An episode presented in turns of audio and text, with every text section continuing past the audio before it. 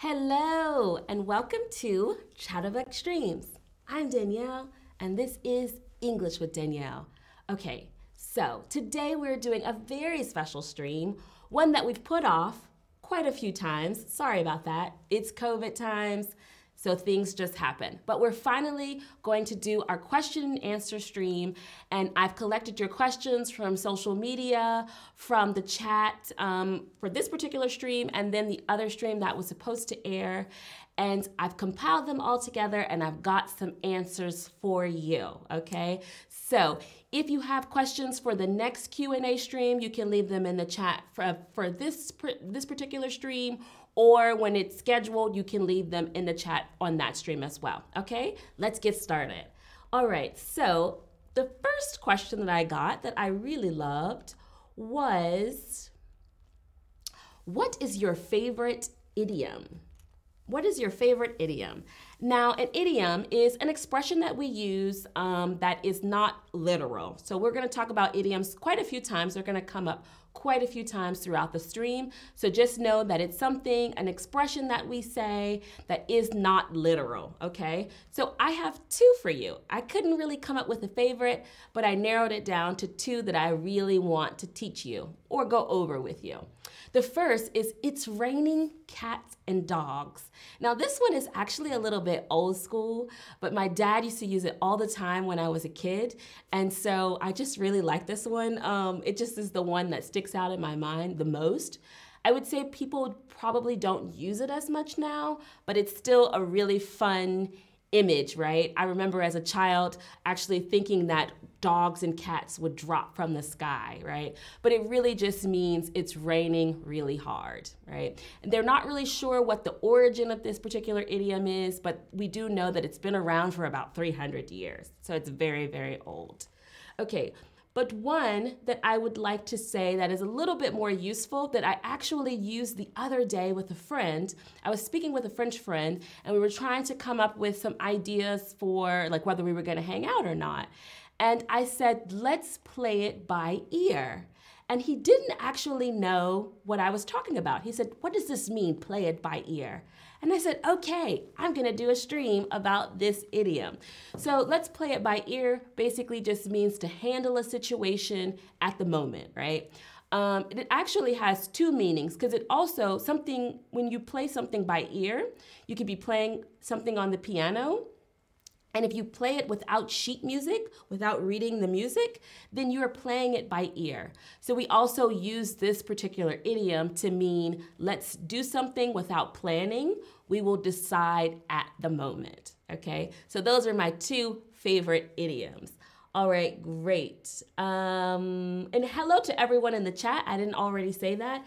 Hello to everyone. Um, I know many British idioms. Okay, yeah, there we have lots of idioms in the English language. There are some that are very specific to the US and then some that are specific to British English, but we all use idioms all the time. Okay? Very good. So the next question. What's the difference between I went to Paris and I have been to Paris? Okay? When do you use one or the other? Okay. Now, this is a really interesting question, um, and mostly because it deals with two different verb tenses, right? And this is, gives a lot of English learners a lot of trouble. And that's the difference between the simple past and the present perfect. Now, I'm not going to give you a long grammar explanation, okay? I don't want to do that today. But what I will tell you is that in the case of these particular sentences, they kind of mean the same thing. It means that at some point in time in the past, I was in Paris, right? I went to Paris, I have been to Paris. In this form, they mean pretty much the same thing. But if we were to extend the sentences and add a little bit more information, then we can better see the differences in when you would use one or the other, right? I went to Paris last year, right? Simple past. Now we would use this form because a very specific time in the past has been stated. So we know it's I went to Paris, okay, last year. Now, if I say I have been to Paris several times, then I know that there was not just one particular time in the past, that there were many times in the past. And I might even go in the future. So that gives you an idea of the, the two differences between these two sentences that talk about the past. This is kind of tricky in English, but don't worry, I will do a stream later on where we talk a little bit more about the differences, but that's the very basic difference. I went to Paris last year. I have been to Paris several times. Okay? Great. Um, let's see. I think I went to is simple action and I've been to Paris. Yeah, because you've been there some time. Yeah, very, very good. Yes. And with present perfect, it's also that there's a possibility that you may go in the future. And you use one or the other depending on what it is specifically that you're trying to say. All right. But more on that later. Okay, great. So, another grammar question how do you know when to use the simple present and the present progressive, which we also call the present continuous, right? So the present, simple present, is things when we just say, I eat food, right? It's a general fact and it's something that we do habitually, right? Something that is a habit. We use the present tense, the simple present, to express that we use the present continuous or progressive to talk about actions that are in motion, right? When we want to really stress that it's something that's continuously in action, it's continuously happening, right? So I'll give you an example. Water boils at 100 degrees, and this is Fahrenheit, right? Water boils at 100 degrees this is this is a general fact, right? This is a fact. So because of that, we use the simple present. The water is boiling now, so add the pasta. The water is boiling now, so add the pasta, right? So we know that it's actually in this moment continuing continuing to boil, right? So that's sort of the very basic distinction between present simple and present continuous. Okay? Very good. Just checking out the chat to see if any. Uh, actually, I have a question. Are slangs and idioms are sl- slang and idioms are they the same? That's actually a really good question. Sometimes, sometimes not all the time. Slang is something that we would say is spoken by a very specific small group of people in a in a language or in a culture, whereas idioms can be widespread and used across across um, age, across uh, regions, across uh, races. So idioms are a bit more generic and more general to the language, whereas slang is going to be something that a specific group of people are going to use. Okay, so that's a way to know the difference between those two. Good question though. Okay, um, so, what are things you say to your friends that English books never teach? Well, this is actually a really good question. Um, I would say one of the things that books don't tell us, um, don't tell English learners, is that English speakers, native English speakers, speak almost primarily in colloquial, which is like informal, or um, idiomatic language. So, when I was talking about idioms earlier, we speak almost exclusively in using idioms or colloquials like hey y'all or gotta or wanna. So these things don't get actually taught in um, in English textbooks, but this is something that if you start to listen to a lot of native English speakers speak, you will catch on to the fact that we don't actually speak very literally. We use lots of idioms all the time. So, the best way to be able to understand native speakers is to just learn tons of idioms and tons of colloquials, commit them to memory, and then make sure you use them as well. All right? Okay, very good. Um, let's see. So, the next question How can I improve my vocabulary skills? How can I improve my vocabulary skills? Yes, this is actually, I got this question several times. So this means that, you know, a lot of people want to know the answer to this. And I'm going to tell you, as I am an English teacher, but I'm also a language learner, right? I learn, I'm a language learner of German and Spanish. And so I think the best way, this is just my personal belief, the best way to learn vocabulary is to just read as much as you possibly can. And that's going to be true whether you're learning a new language or whether you are a speaker of you know whatever it is that's your native language you need to read a lot in order to attain a lot of words and a lot of vocabulary and you actually have to come in contact with a vocabulary word like three or four times before you actually start being able to commit it to memory to be able to use it in other speech right? So one of the ways that you could do that is to just expose yourself to as much language as possible. And I would say reading is very good because you are usually we read very slowly, right? We sort of take our time with the words to make sure we understand them. Whereas when someone's speaking, people are speaking in real time and it's a little bit harder to catch the words to be able to ask what they are.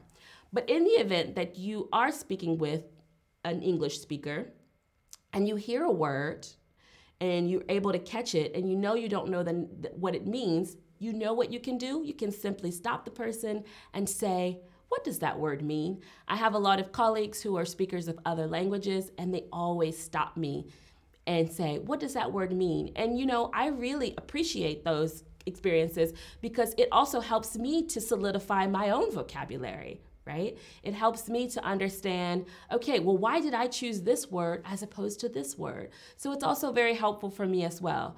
So those are my two pieces of advice. Read as much as you can in the target language and stop and ask people questions. Okay? Great. Very nice. Oh, yes. And Anna says you can watch a movie with the subtitles. That's very good. Now, I tend to do that. Um, I have an Amazon account. I live in Germany. And so um, I always have the German subtitles up. And that's also a way for me to catch vocabulary because if the if I'm hearing English, but I look down and, and at the subtitle and see the translation in German, sometimes I can learn new words that way. It's very, very good way to do it as well. And if you were really bold, and very adventurous, then you can listen to the movie in the target language and also have the subtitles in the target language.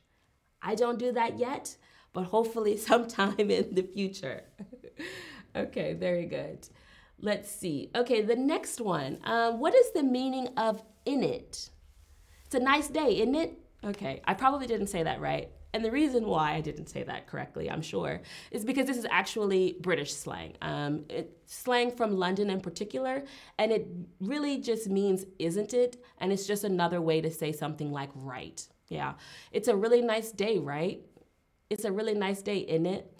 Okay. Now, um, this is something that you wouldn't probably hear everybody in London say. It's going to be, it's slang, so not everyone uses this, but this is an example of colloquial language. And as I told you before, English speakers, we love our colloquial language. We use it all the time. So that's essentially what that is.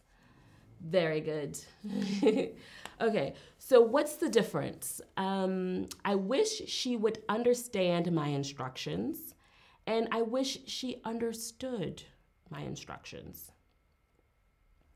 Now, this is a little bit tricky. Um, without going into a big grammat- grammar explanation about this, I would say the first one doesn't sound that natural to me, right? So that's first off. I wish she would understand my instructions.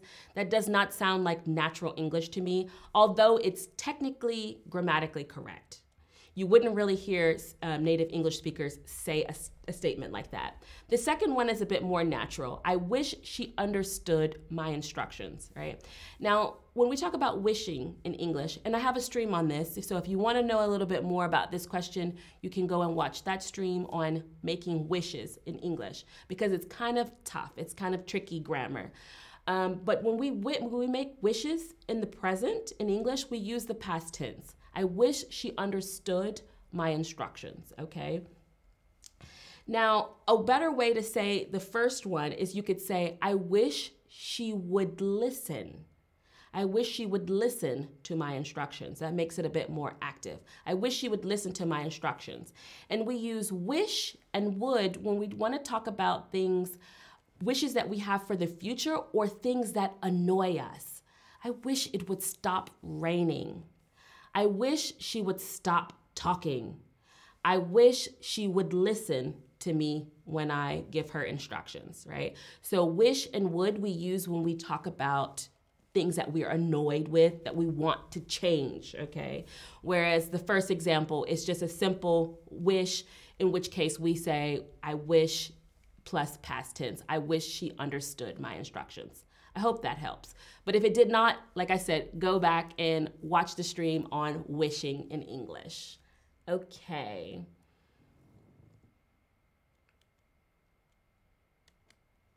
Okay, let's see. Can you re- recommend some songs for learning English? well, I thought this was a very interesting one. Well, like all things, when you're learning a language, you want to focus on the things that you find most interesting. Okay, so if if you are into punk, then you should probably listen to punk songs. If you're into R&B, you should probably listen to R&B songs.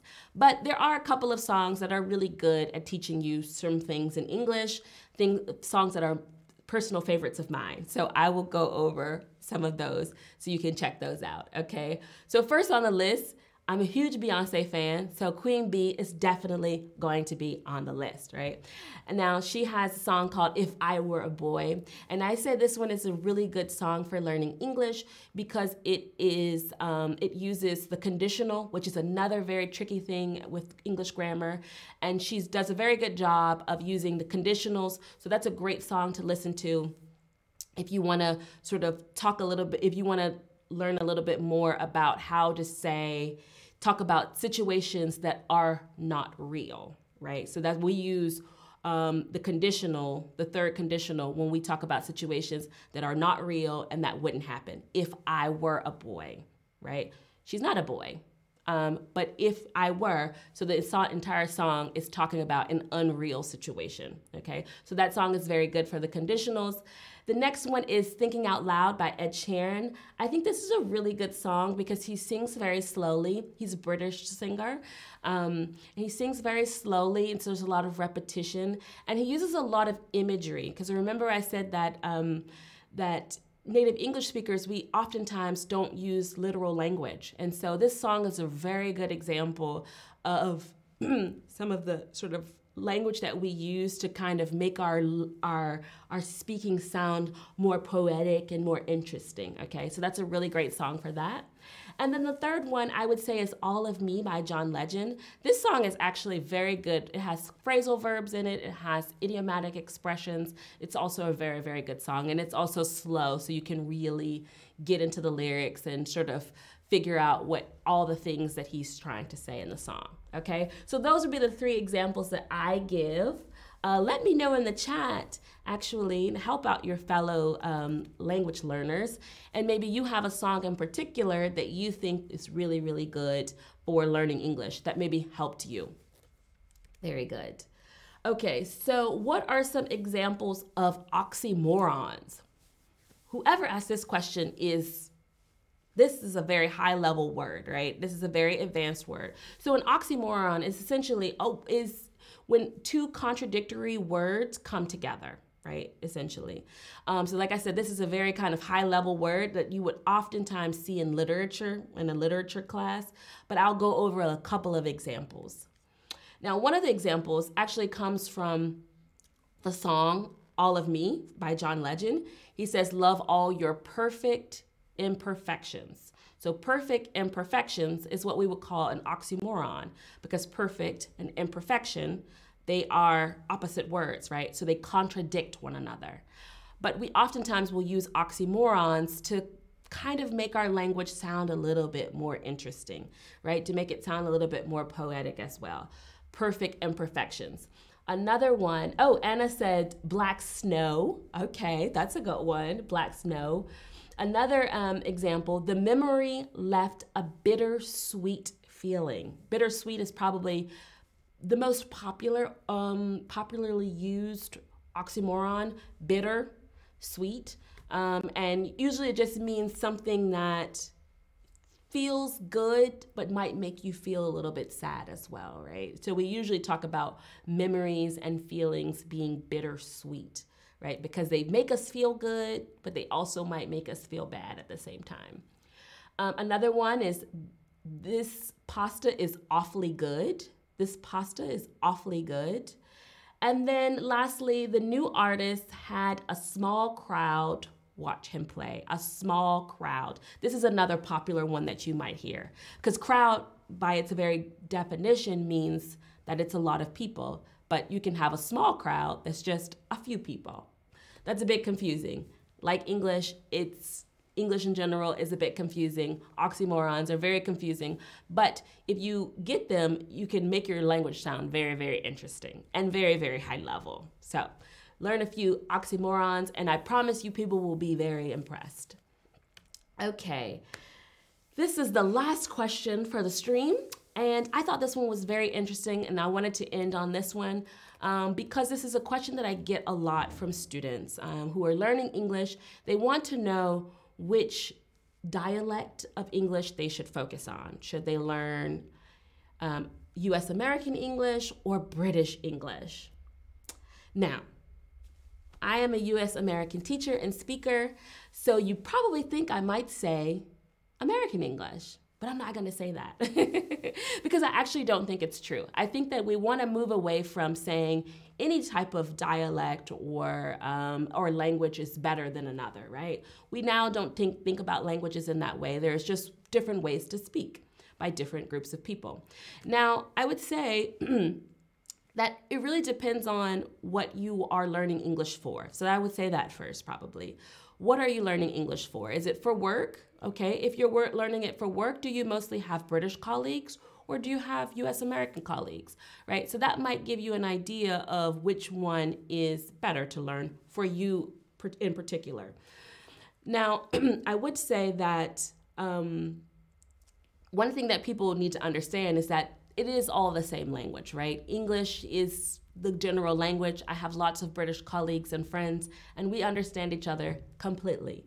All right. Now, there are some times when they may use a word that I don't understand, or vice versa, and then we just ask one another, and then you learn a new vocabulary word, right, from a new dialect.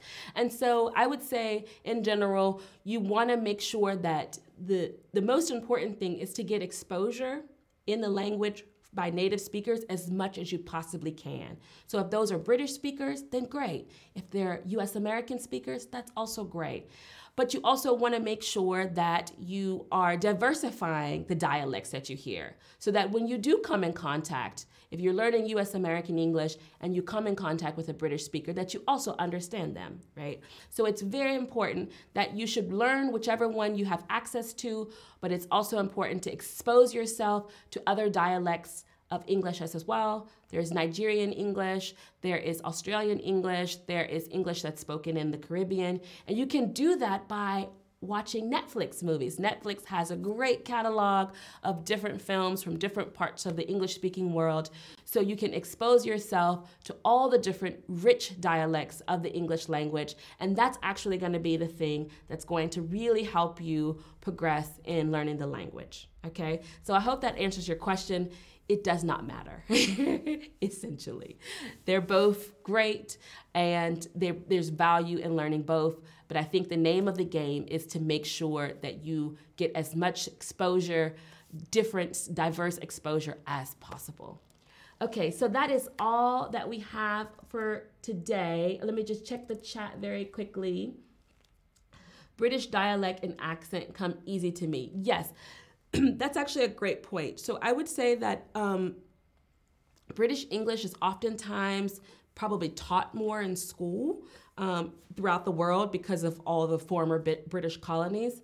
Uh, whereas US American English, you would probably hear more in pop culture, right? So on social media, um, in in movies, TV shows, you'll probably hear more U.S. American English. So it really just is a matter of exposure. How you came to to know the language will also determine which one you're more likely to understand. Yeah, because the accents are probably the biggest difference. There's also some differences in. Um, pronunciation and spelling, and there's some differences in vocabulary. But the accent, I think, is probably the most difficult uh, between the two, um, understanding one over the other. Um, let's see.